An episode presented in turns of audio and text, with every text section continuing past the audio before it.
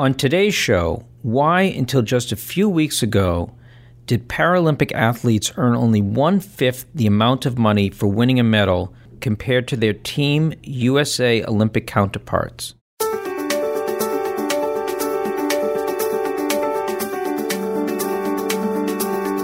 All Inclusive, a podcast on inclusion, innovation, and social justice with Jay Ruderman.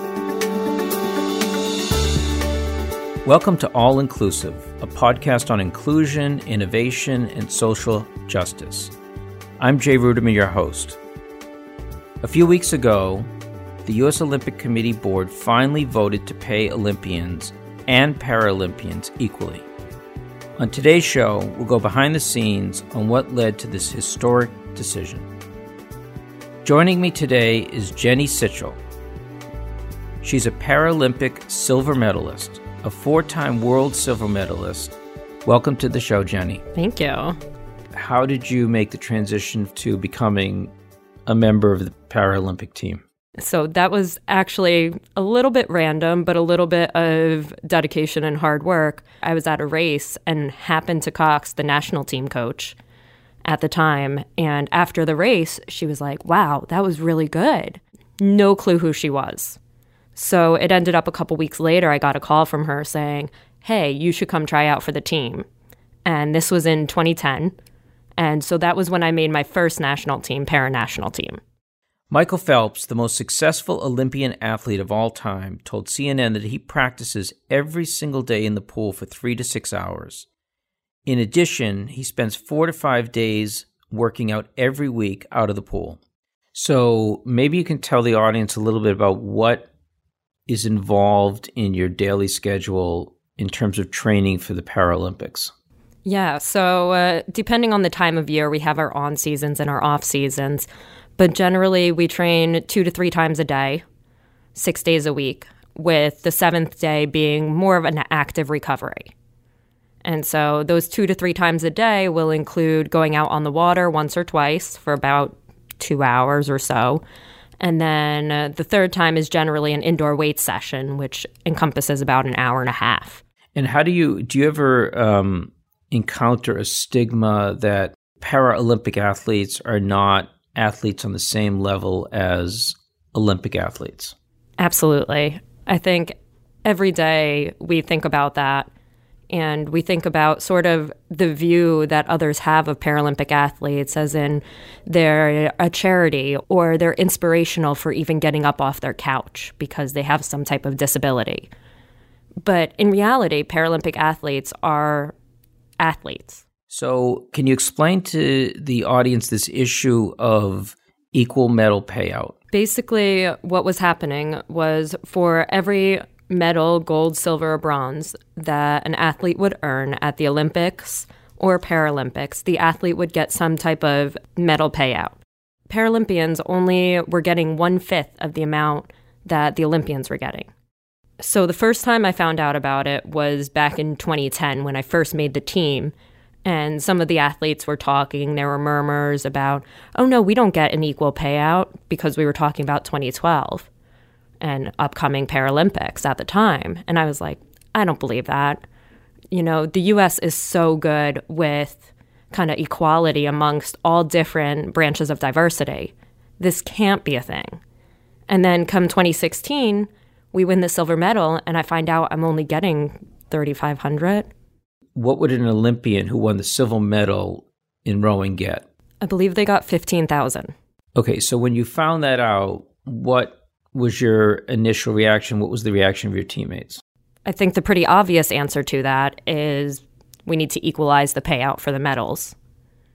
So then you go from there and you try to figure out how are we going to accomplish this? So for me, what I tried to do was talk to a lot of people about it and really try to raise awareness. So I went to an employee of the Ruderman Family Foundation, which I had been associated with prior to because of a group called Link 20.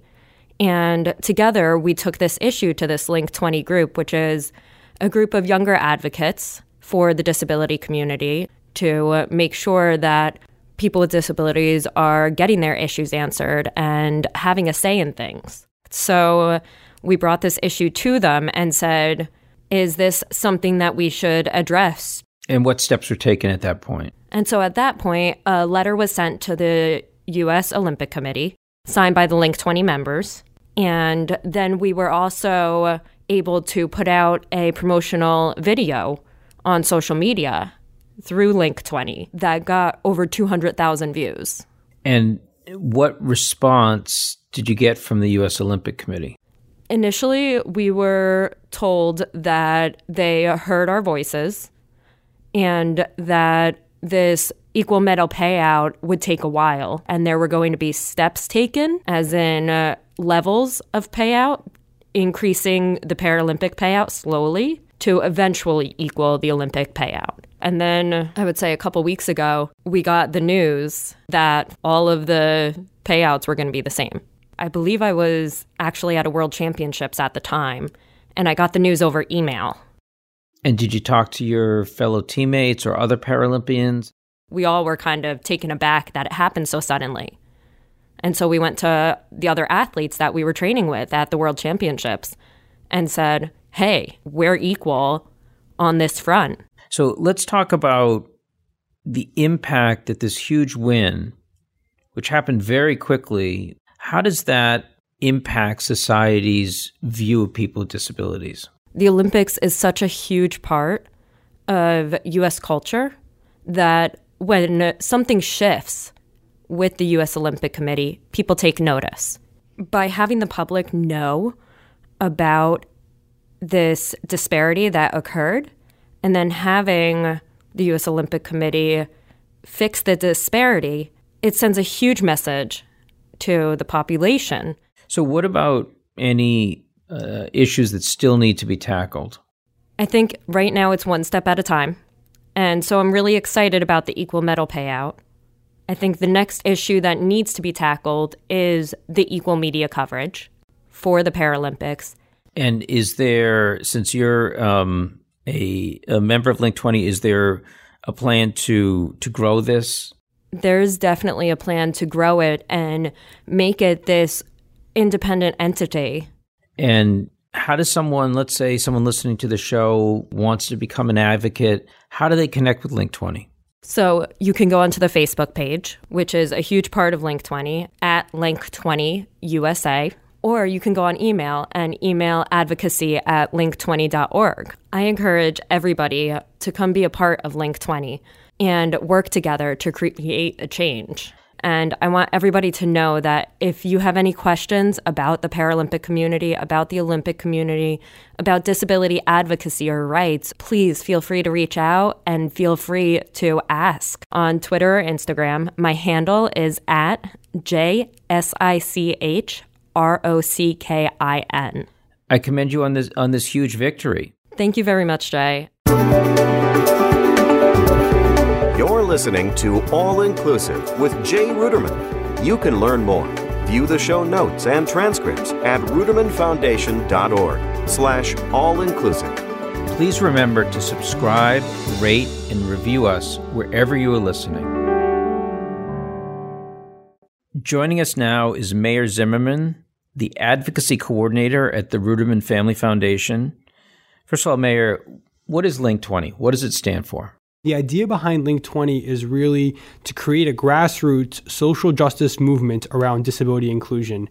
Link 20 is made up of hundreds of young advocates with and without disabilities that are passionate about social justice, they're passionate about disability inclusion, and they're looking to create change within their community on a national scale and on a global scale.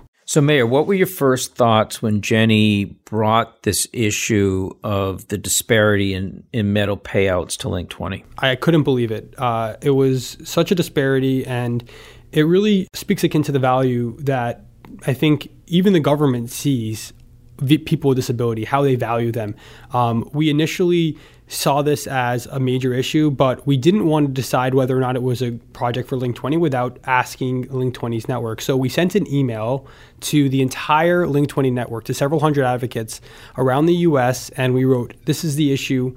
Uh, what do you guys think about it? And there was an outpouring of support for Jenny and other Paralympic athletes And people really thought that this issue didn't just speak to the pay disparity, but it also spoke to a lack of value of people with disabilities in general. The Paralympics is the third most watched sporting event in the world after the FIFA World Cup and after the Olympics.